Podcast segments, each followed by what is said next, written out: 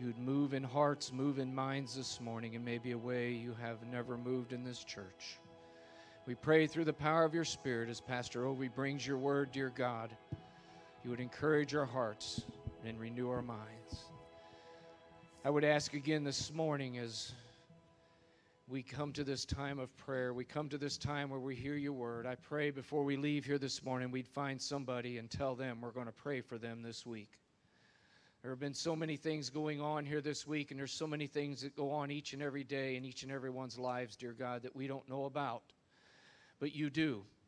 And I pray that we would be mindful of that, that we would pray for souls, we'd pray for hearts, we'd pray for lives, dear God. So in this moment, we give this time to you. In this moment, dear God, Holy Spirit, move, we pray in Jesus' name. Amen. Well, good morning. Please be seated. Good to have you here. I just want to welcome you. If you are a guest, um, man, I just want to tell you what I've observed this week. So, this has been kind of a hard week for our church, uh, but I've gotten to see a church family come around multiple families who are going through difficult things. And I just want to encourage you if you're a guest, you need a church family. Uh, bad things are going to happen in this life, and you need people to walk through life with. And so I encourage you to that. Um, go ahead and turn your Bibles to 1 John chapter 2. 1 John chapter 2. Uh, if you've been following along with our 1 John study, you may be thinking, man, this guy's been here for like a month and he's just now on uh, chapter 2. And uh, I'm sorry if that was going too fast for you. I could slow down. I will.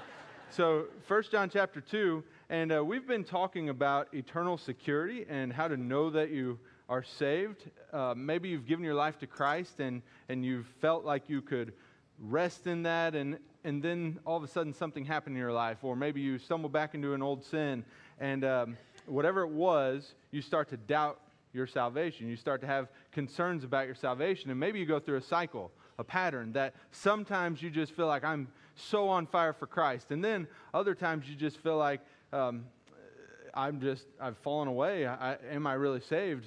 How can I ever know for certain I'm secure? And then up and down and up and down, and, and this pattern ensues. And in your life, you just never have this peace, or you never feel like you have this peace that you can walk back to and say, All right, when I have those moments of fear, when I have those moments of danger, I can rest here. I can go back to this truth, these truths. So that's what the book of First John is all about. And, um, and we're going through in chapter 2, we're still continuing a section on sin. This week and next week, are on sin and not from the not from the perspective that you might think. Sometimes, uh, as preachers, we can uh, poke people in the eye with sin, right? And say, uh, How dare you do these things? And God wants you to be holy. You're going to see that today as well. But really, for you to understand what sin does in your life, to be able to see this is the type of thing that I do, and what does it do to me? Sometimes we think that there is no consequences to our sin, and we may think that we found the perfect sin that, that no one else knows about. Doesn't harm anyone. And I'm telling you, the nature of sin is your adversary, and you're going to see some things that it does to you. But today, we get to see one of the most famous verses, I think, uh, one of the most powerful promises, one of the most um, awesome verses that we could just really rest on. So I'm going to start off by reading in 1 John chapter 2. And if you look at verse 1 with me, I'm, gonna, I'm just going to read verses 1 and 2. It says, My little children, I am writing you these things so that you may not sin. But if anyone does sin, we have an advocate with the Father, Jesus Christ, the righteous one. He himself is the atoning sacrifice for our sins, and not only for ours, but also for those of the whole world. I want to ask you this morning, you can see that word there in the middle of verse 2 the advocate. I wonder if you've ever needed an advocate.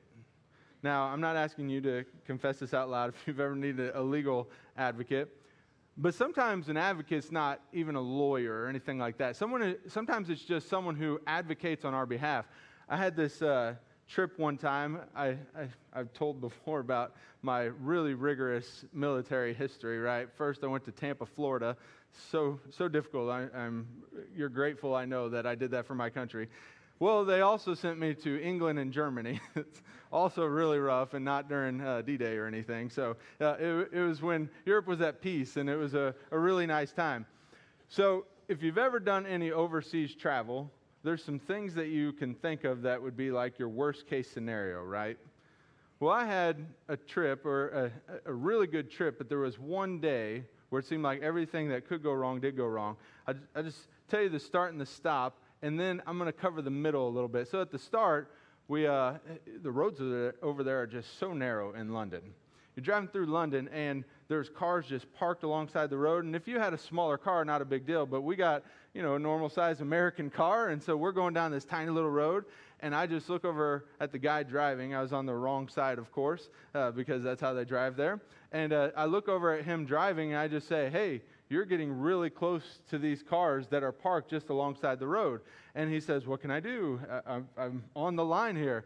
Well, I was like, Hey, I'm telling you, you're like so close. I'm talking inches. Before we knew it, our side view mirror blew up because it hit a car on the side of the road. So that was the start. The end of it, we're in a cab of a tow truck. That tells you a little bit about how the day went. We're in the cab of a tow truck and we're pulling up to the rental car station, and all of a sudden the driver goes, Oh no, oh no, oh no. Well, that's terrifying after the day we had. And we look back, and the gate had actually closed on our car. He didn't know that if you go in, the gate may close behind the tow truck and not wait for the car that it's actually towing. So it closes on our tow truck. But that wasn't the worst part of this trip. So it's in the middle of the day, and we had had a really good trip we went up to northern London, uh, northern England. I got to go to Warwick Castle and see a real life trebuchet. Anybody know what a trebuchet even is? A few people, okay? They're those big wooden objects that throw bricks and, uh, and stones at castles, right? I got to see one fire in England. That was a highlight of my day. So, really good time. I got to see Buckingham Palace, uh, saw Windsor Castle, and it was at Windsor. This is, I guess, where a lot of times the royal family actually stays. It's at Windsor that the story took a downturn. so we're in Windsor and have these beautiful uh, brick roads. Beautiful. But the curbs are also brick. Now, if you know anything about brick, you know the edge is kind of sharp. It's not like a nice sanded off edge, right, where it's where it's, you could run up against that thing. No, no, no. It's a sharp brick. So I have the same conversation that I had had at the beginning of the day where I said to my friend, hey man, we're getting kind of close to the side here. Well, this time it's not cars that are going to explode our side view mirror. This time it's sharp brick that I can see like this far from our tire. So I said, hey man, we're getting kind of close to these bricks. Or again, same conversation. What can I do? I'm right here on the middle line. There's nowhere I can go. Say, all right, well, I'm just telling you, remember last time, it didn't work out well. This time it's brick. So before we know it, a pop, our tire goes flat, we pull over on the side of the road. So if you're in a, and this was before cell phones were so good, so we're worried do we even have signal? Can we even call for help? My phone didn't work. Thankfully, his phone did work. And so he calls for a tow truck. We're just sitting there. Luckily, it was a beautiful day. We're just sitting there on the side of the road. It was sometimes just a little afternoon. So we're sitting there on the side of the road, and uh, we're just waiting for this tow truck. Well, a couple hours go by. We're just sitting there. All right, well, we can't be too gripey. We're, hit, we're here in England. Uh, you know, other people have traveled for the country to much worse places and had much worse things happen. So, hey, we're going to be grateful. Uh, so, I should mention this. We checked, of course, to see if there was a, stare, a spare tire. There was not one. There was nothing to change our tire in this vehicle. So, we're waiting there for a couple hours, and all of a sudden, this van pulls up. We're like, hey, finally, it's a. Uh, it's the person who's here to help us. Now, we did know it was a van, not a tow truck. Would have liked a tow truck, but that's okay. Maybe he has a tire. Well, he gets out. He doesn't go do anything in his van. He just walks up to the back of our vehicle. He opens the trunk like he's looking for something, and he looks in there. He goes, Oh, you don't have a spare. Yeah, that's true. That's why we called you. Otherwise, we would have changed the spare tire ourselves. So he says, Well, I don't have one. So, well, can you at least tow us? He goes, No. So we just said, all right, we just waited a couple hours for you to come and check for our spare tire. We would have changed it. I don't know what you think of Americans, but we could have changed this spare tire in this multiple hour time that we've been waiting here. I would have tried to find enough people to lift the car if we didn't have a jack. We would have gotten a tire on this thing. So, so we're sitting there just a little frustrated, right? Understandably, I think. We had had a side view mirror blow up. I mean, an entire blow up is, is a rough day there in Windsor, England. So, So he says, Well, hey, it's shift change. I can't go get one. I'm about to go off clock.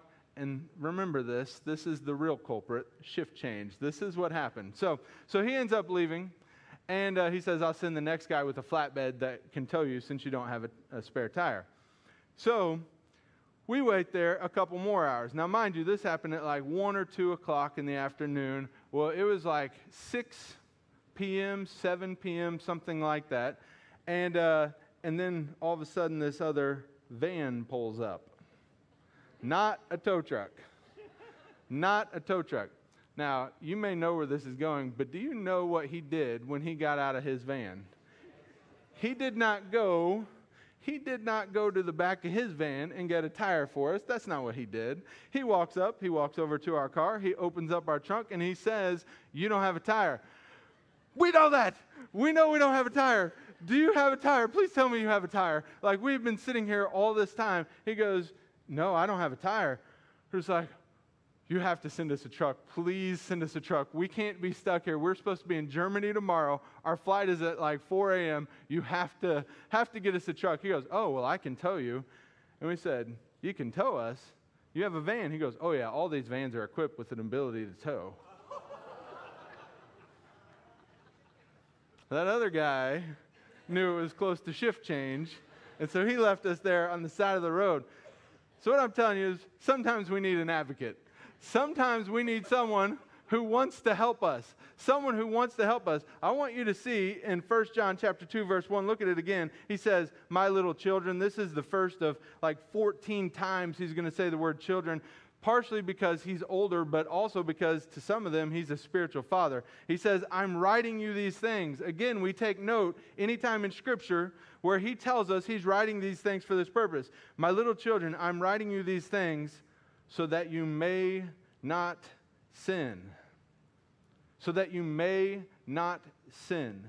Now, as we've gone through 1 John in the first four verses, we've seen that John is a witness to Jesus Christ, that Jesus Christ is life eternal, that you have to have faith in him and follow him to have eternal life. But then we saw in verses 5 through 7 the nature of God and how our own personalities are diametrically opposed to God's meaning God is light and in him is no darkness, but there's darkness in us. And so he says if you say that you have fellowship with God, but you walk in darkness, you are lying and you're not practicing the truth. And that's what we do sometimes. Sometimes we say, oh, yeah, I'm good with God, but then we keep these little things with our life that we're not surrendering to God and we just say, I'm going to live how I want, but also be good with God. And He says, No, God is light and in him, in him is no darkness. Therefore, I can't have this fellowship with Him if I'm walking in darkness. So that's, that's one side of it. But then He goes on in verses 8 and verses 10 and He says, If you say you have no sin, you're a liar and the truth is not in you. So you have these two almost opposite false beliefs. You got one false belief that says, I can have fellowship with God and yet have sin. And you have this other one that says, I actually don't even have any sin. And they're two false beliefs. So, this is a difficulty for us Christians because we may say, well, okay, I can't have darkness in my life. That means I have to be perfect, doesn't it? Does that mean I have to be perfect? Well, but then you say, if I claim that I'm perfect, I'm lying and not practicing the truth. So, where's this middle ground that I'm supposed to walk? It feels like I've got two just polar opposites, and I'm not allowed to go to either of those. So, what do I do? Well, what we have to realize, first of all, is he says in verse, verse 1 of chapter 2, My little children, I'm writing you these things so that you may not sin. The first point in your notes is this God doesn't want you to sin. This is why we need an advocate. God doesn't want you to sin. There may be a Christian here today who is like 1 John chapter 5 verses 6 and 7 that think I can just live how I want. After all, God made me this way. I am just this way. So I'll just live this way, and God's going to be okay with it. And we would be wrong if we miss this that He is writing this so that you may not sin. He doesn't want you to sin. God doesn't want you to sin. Whatever it is in your life, Christian, whatever it is in your life that you haven't surrendered to the Lordship, the authority of God, He wants it out of your life. Don't mistake His grace for a desire to leave you in sin. He saves you so that you can be a new creation. That's what God wants from you. He wants you to be a new creature. He wants you to be an ambassador for Him. He wants you to point other people to Him and His holiness and His goodness. That's what He wants from you. So we need an advocate. because you are going to sin and you have. And maybe there's someone here who's not a Christian. I want you to know this about God as well that He doesn't want you to sin, but He knows you have. And in fact, this sin in your life has separated you from Him. And it will separate you from Him for all eternity in a real place called hell if you don't surrender to Him today. So, God doesn't want you to sin. Therefore, we need an advocate. We need a God who wants to save us because there is sin in our life. And yet, we have a God who is holy. And so we need him to advocate for us. So, what does God do? Well, we had in 1 John 1 9, you can look at that if you can turn really easy. If we confess our sins, he is faithful and righteous to forgive us our sins and to cleanse us from all unrighteousness. Okay, we see that. It's an awesome memory verse. It's, it's really good. I hope you rest on that. But, but you may say then, well, why an advocate? Why do I need an advocate at all if he is faithful and righteous to forgive us our sins and to cleanse us from all unrighteousness? Now, when we were there on the side of Windsor, England, on the side of the road, the reason we were helpless is because we didn't have a tire right? We didn't have a tire, we didn't have a jack, we didn't have the things necessary to do the job. We didn't have what ordinarily, if we had had those two tools, we could have fixed up the tire and we could have been on our way and we wouldn't have been at the mercy of someone else. I wonder if you've ever had this in a project where you know you need a specific tool and you're working on it, working on it, and you're like, I just wish I had this specific tool. Ladies, this is why guys need to go to Lowe's sometimes or one of the hardware stores. It, it's a biblical principle I'm trying to teach you. No, okay. I'm not going to get blasphemous. Um, but if you ever had that experience where you're working on something and just the, the right tool makes the job so simple, but without that tool, it's almost an impossibility to do this job. So we were in England, we were helpless without a tire. Why do we need an advocate? Why are we helpless before God? Well, I have several verses. They're on your notes or they're going to be on the screen. So, Romans chapter 12, verse 10 says this Then I heard a loud voice in heaven say, The salvation and the power and the kingdom of our God and the authority of his Christ have now come because the accuser of our brothers and sisters, talking about Satan, the accuser of our brothers and sisters who accuses them before our God day and night, has been thrown down. Satan is known as many things the, the great dragon, the great serpent, um, all sorts of different names, the great deceiver. He's an accuser. Satan is before God accusing the brethren. Accusing this word brothers and sisters. You sometimes see brothers, sometimes you see brothers and sisters.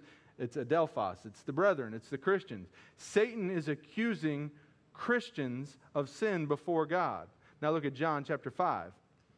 It's on your notes or on the screen. It says, Do not think that I will accuse you to the Father. Your accuser is Moses, on whom you have set your hope. Now, Jesus saying this to Jewish people, it, eh, that's a tough thing to swallow, right? Because Moses is, eh, like he says, it's on whom they set their hope. He says, Your accuser is Moses. Now, that may be weird to you. You maybe think, well, how does Moses accuse people? Well, that's the next couple verses. In Galatians chapter 3, I'm actually going to skip verse 21. Just look at verse 22. This is how Moses accuses us. It says, But the scripture imprisoned everything under sin's power. Now, that's not what you think of the Bible, probably. You think of the Bible as, man, this is God's word. It, it's a thing that points me to truth. It's a, it's a thing that uh, gives me hope and all those things. And it is that. But that's step two. Step one is our condition before God. This says, But the scripture imprisoned everything under sin's power, so that the promise might be given on the basis of faith in Jesus Christ to those who believe. So, do you hear what scripture does? The more we read scripture, the more we're able to examine ourselves and realize that we fall short of a holy God. The more we see his standard, the more we get to, it's like uh, we'll cover James probably this year or next, but but it's like that famous passage that says you look in a, a glass dimly, right? It, like that. It, it's like uh, you, you go look at yourself and you're looking in this mirror and you turn away and you're, you're not able to see who you once were in James chapter 1. So, what this is like is like a, a low definition mirror. It's a mirror that we're looking at ourselves and we can't really see ourselves. But the more we read Scripture, the more we come into high definition. The more we look at Scripture, the more we see the sinfulness that we have, that we are. The more we're able to see ourselves. And when we see ourselves, look at verse 22 again. But the Scripture imprisoned everything under sin's power. Now, how does it do that? Look at Romans chapter 3 on your notes or on the screen. Verse 19. It says, Now we know that whatever the law says, it speaks to those who are subject to the law.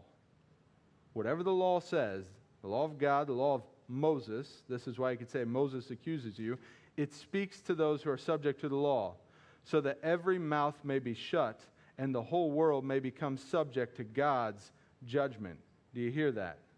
This is that picture I've tried to portray that one day everybody who has never named the name of Jesus Christ as their Lord and Savior will stand before a holy God and they'll, they'll look at God and, and it's like this moment when we try to excuse ourselves. We try to make up, oh, I did this because of that, or it's their fault, or starting from the beginning, what Adam said, the woman who you gave me right? The sin of man started with excuses and it's continued. We have all these excuses, but there's going to be a moment when, when a non believer stands before God and says, Now we know that whatever the law says, it speaks to those who are subject to the law, so that every mouth may be shut and the whole world may become subject to God's judgment. For no one will be justified in his sight by the works of the law, because the knowledge of sin comes through the law. So when we see in 1 John chapter 2 and verse 1, my little children, I am writing you these things so that you may not sin. But if anyone does sin, we have an advocate with the Father. You need an advocate because we have an accuser. We have an accuser in Satan, but then we have an accuser in God's own word, his own law. It paints us as guilty. It, it shows a picture, and you know it yourself. You violate your own laws. I violate my own, my own rules, my own standards. We all do those types of things. But in Scripture, as we go to examine ourselves, we find very quickly how many things are wrong with us.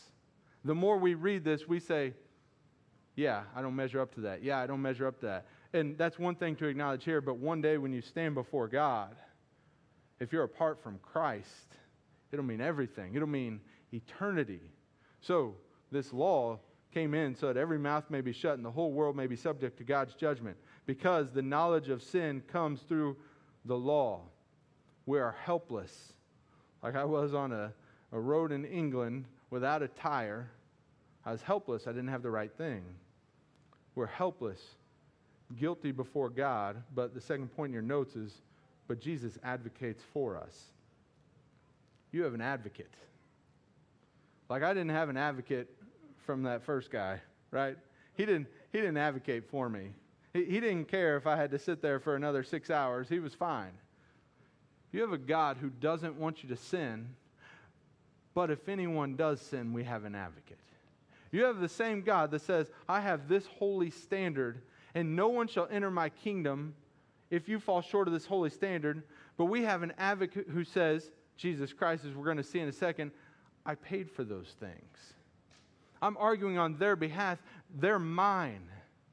They were purchased by the blood of the Lamb, bought at an immeasurable, an infinite price of the life of the Son of God. He says, They are mine. They are my sheep, and they know me, and they hear my voice and he doesn't lose any of his sheep. He says, They are mine. You have an advocate. Don't mistake the fact that you need an advocate. And there may be someone here today who is in sin apart from Christ, meaning you've never professed faith in Jesus Christ. You're sitting there right now, and you're just hoping to get into heaven on your own by the things that you've done, by your own holiness or goodness. And I'm telling you, you don't have enough. You can't have enough. You will never have enough. You could spend the rest of your life not sinning, but if you've already sinned, you're already separated. You need an advocate, and there's only one advocate, and that is Jesus. It says, My little children, I'm writing you these things so that you may not sin. God doesn't want you to sin. But if anyone does sin, you have an advocate with the Father. So, the next thing that we may wonder is how can he advocate for us if God is holy and we are guilty? Maybe you feel like that. Maybe you're a non Christian here today and you feel like there's no way a God could stand up for you because you're a sinner apart from Him and you know the grotesqueness of your sin. I'm telling you, He does too. But you know it and you feel it. And so that feeling inside you keeps you from surrendering to Him because you feel unworthy to be saved. And maybe there's a Christian here today who this is the reason you continually doubt because you sin and you say, Can my faith actually be real? I've, I've messed up again. I hate it. It's in my life. I, I messed up again. I, I hate this sin. I, I, I wish it were out of my life. I wish I didn't fall back.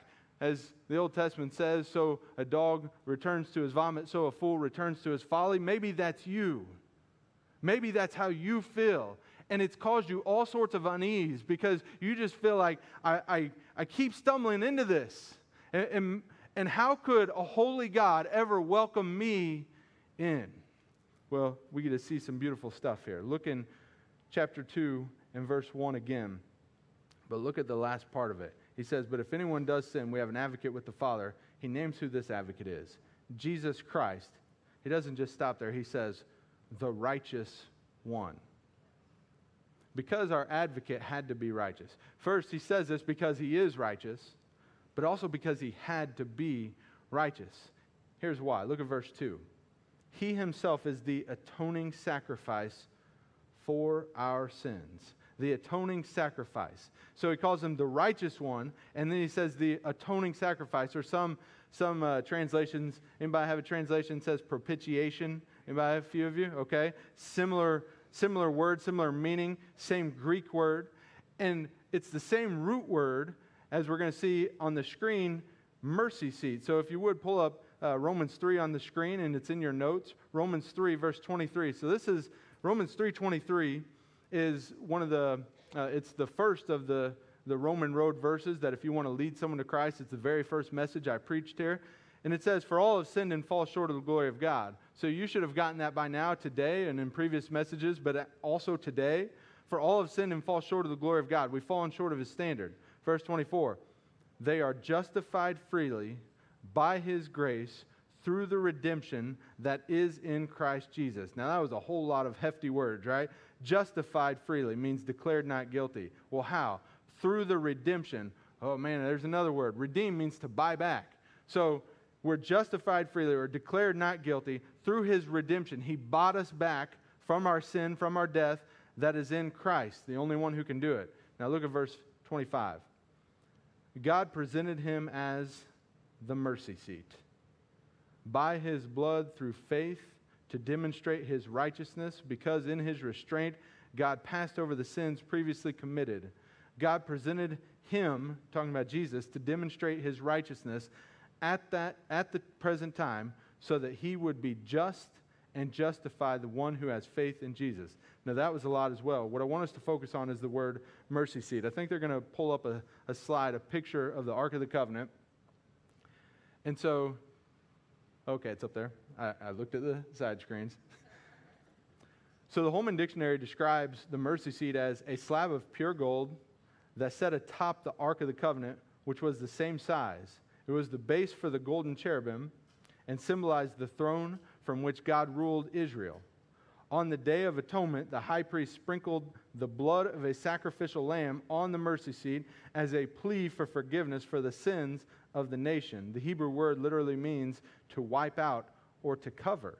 So these are all roots of the same word. When you see mercy seat, so the gold slab at top, where blood would be sprinkled for the remission of sins, for the temporary remission of sins.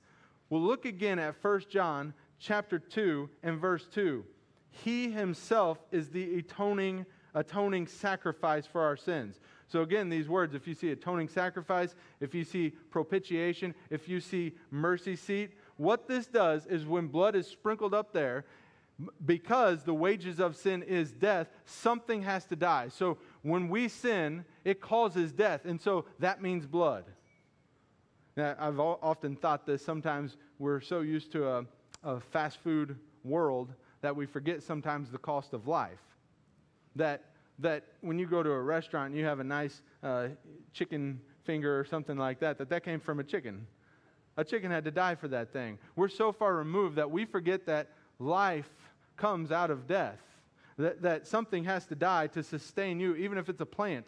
Something has to die to sustain you. And for eternal life, something has to die.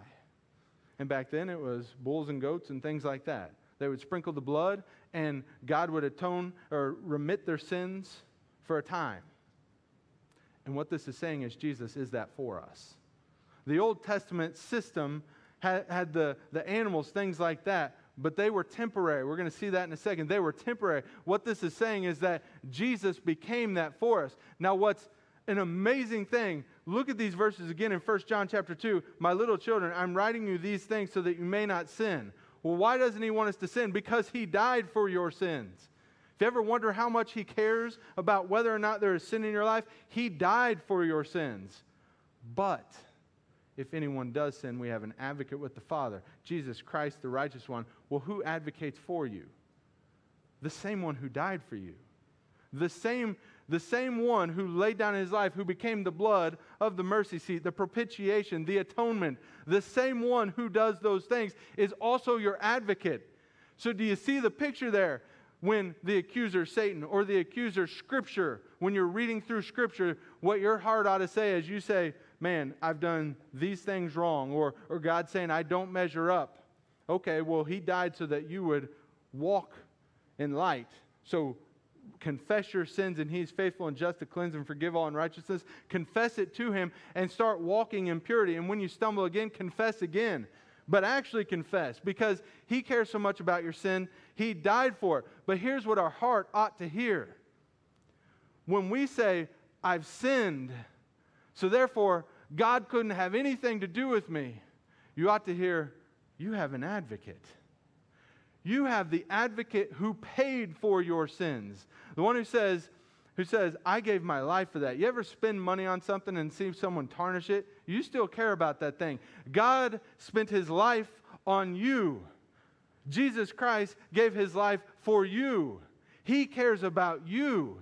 He, he wants you to know that, Christian, when sometimes you stumble into sin, He is your advocate, standing before the Father and standing in your heart saying, God, I'm worthless. I, I, I keep messing up. I keep falling down. He says, I paid for that. I paid for that. I paid, for, whatever it is, whatever thing's in your mind right now, he's saying, I paid for that. Rest in my, my sacrifice. Have faith in it. Trust it. That's what trust that's what faith and trust really mean. It's, it's God saying, I did this for you. Trust me. Now, that doesn't mean I'm just going to stay living in sin. I'm just going to stay walking the way the world would have me walk, walking the way that my sinful flesh would have me walk. Doesn't mean to stay doing those things, but what it means is if you truly profess faith in Jesus Christ as the Lord and the Savior of your life, He has paid for it and He advocates on your behalf. And sometimes He has to do that to your own heart to say, I have paid for whatever it is that's bogging you down. Whatever, it's, whatever it is that's keeping you from fully surrendering to me, I paid for it. I paid for it on the cross with my life. I care so much about you. I don't want you to sin, but when you sin, I'm your advocate. I'm the one going to bat for you saying, No, you were never worthy, but I love you anyway. Whatever it is in your life, I love you anyway.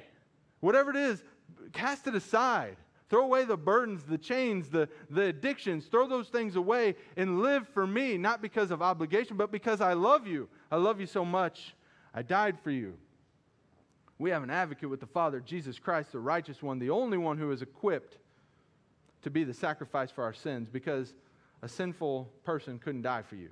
They could just die for themselves and face the punishment. It had to be Jesus Christ, the righteous one. He himself is the atoning sacrifice for our sins. Now, I have one more passage I want to look at before I finish this off. Hebrews chapter 10 is on the screen or in your notes. And this is the beautiful picture I want you to see of the Old Testament compared to the New Testament. Hebrews chapter 10, verse 1 says this Since the law has only a shadow of good things to come, and not the reality of itself of those things, it can never perfect the worshippers by the same sacrifices they continually offer year after year. So you hear that people would come, give sacrifice to God. They'd, uh, even the high priest sprinkling blood on the, the uh, mercy seat, even that, he says, it could never fully perfect. He says they continually offered year after year. They had to keep doing it. Verse 2, look at it with me. Otherwise, wouldn't they have stopped being offered? I love when the Bible is just so rational that it just speaks our language. That, that's the type of thing that almost a kid points out, right? Well, if the blood of the goats and the the ox, if they work, then why do you have to keep doing it? Right? That's a kid's acknowledgement. That's something that's like, wow, a kid is saying the thing we're all thinking. So does Scripture. Otherwise, wouldn't they have stopped being offered? Look at the middle of verse 2. Since the worshippers, purified once and for all, would no longer have any consciousness of sin. But in the sacrifice, there is a reminder of sins year after year, for it is impossible for the blood of bulls and goats to take away sin. This is talking about the limited impact of the Old Testament system. But now look at verse 11. Every priest stands day after day ministering and offering the same sacrifices time after time, which can never take away sins. But this man, talking about Jesus, after offering one sacrifice for sins forever, sat down at the right hand of God. He is now waiting until his enemies are made his footstool, for by one offering he has perfected forever those who are sanctified. Well, who is sanctified? Someone who has professed Jesus Christ as their Lord and their Savior. You don't have to have something sacrificed for you next year. There has been one sacrifice once and for all, and he's seated at the right hand of the Father. And he's advocating for you, saying, I paid for that. Whatever it is in your life, Christian, that's bogging you down, that's made you ashamed, made you feel guilty, made you feel like you cannot live for the Lord, confess it to Him, and He is faithful and just to cleanse and forgive all unrighteousness because He paid for that. Because He paid for whatever it is in your mind right now, your heart right now, your guiltiness right now. So here's what I want the Christian to do right now offer it up to Him and trust Him in faith and say, God, you say you paid for it. Sometimes I still feel so guilty so dirty, so filthy from this world. I've got this sin that I, I've been struggling with, but, but I profess you as my Lord and my Savior. And so, God, I believe that you paid for it. Help me walk in the liberty of faith. Help me walk in the freedom that is in Jesus Christ, in the victory that is in Jesus Christ. I'm told that in Christ we are more than conquerors. If we are more than conquerors, God, help me feel like a conqueror by resting in your so great a salvation. Help me feel like that by resting in the salvation that you provided for me freely. But then there's a non-Christian here today, and I want you to see the rest of 1 John chapter 2 and verse 2. He himself is the atoning sacrifice for our sins, and not only for ours, but also for those of the whole world. You know that phrase, the whole world? It's holos cosmos in the Greek. And I'll just warn you this I know I'm new to being your pastor. I'm from Missouri too. I don't pronounce things right, so just, just assume that. It's the same phrase though in the Greek as John 3:16. For God so loved the world. That's the cosmos. Is that a big enough place for you? Is that a big enough thing for God to care about? Are you in that? For God so loved the whole world in this way. He gave his one and only Son so that everyone who believes in him will not perish, but have everlasting life. God doesn't want you to sin because when you sin, you stand guilty before him, but he died on your behalf. Everyone, the whole world. He died for everyone. That doesn't mean everyone gets it for free. Look what it says again God loved the whole world in this way. He gave his one and only Son. So, does everybody get saved? No, so that everyone who believes in him will not perish but have ever eternal life. There is a non Christian here today, someone who has never trusted Jesus Christ, their Lord and Savior. I'm asking you today to change that. Today. Today, make Jesus Christ the Lord of your life. What you have to do is recognize you are a sinner before Him. You have to admit that your sin separates you from Him, but also you need to believe in the death and the burial and the resurrection of Jesus Christ. Believe that He died for you and rose again and make him the Lord, the master of your life.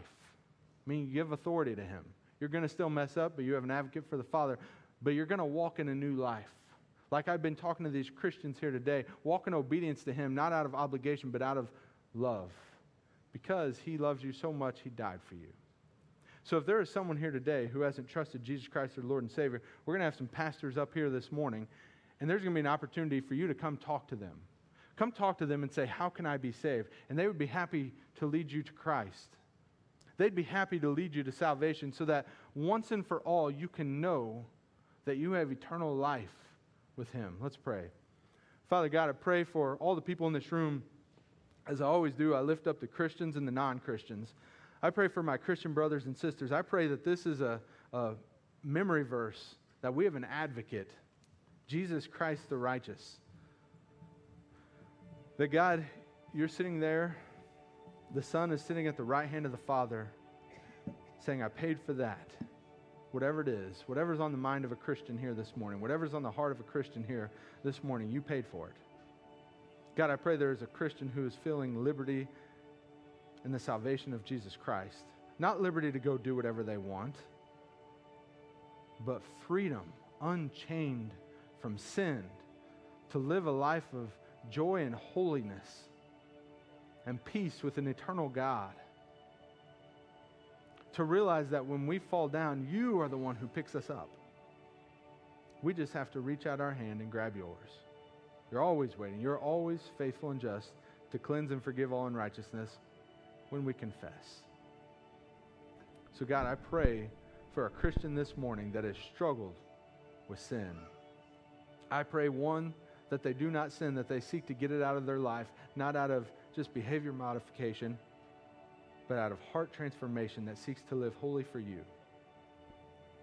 And for someone here who is a non Christian that's sitting in their seat right now, and the weight of their sin is bearing down on them, and they know that it separates them from you. God, I pray for that individual right now that they wouldn't let guilt keep them away, that they would come running to a loving Father who loves so much that He died for them. Because if they don't, they will forever have to bear a penalty that they can't bear on their own.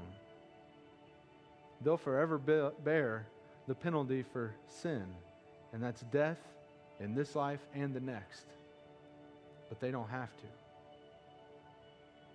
It's not easy to be a Christian, but it is easy to become one. You do want all of us, but you'll take all of us.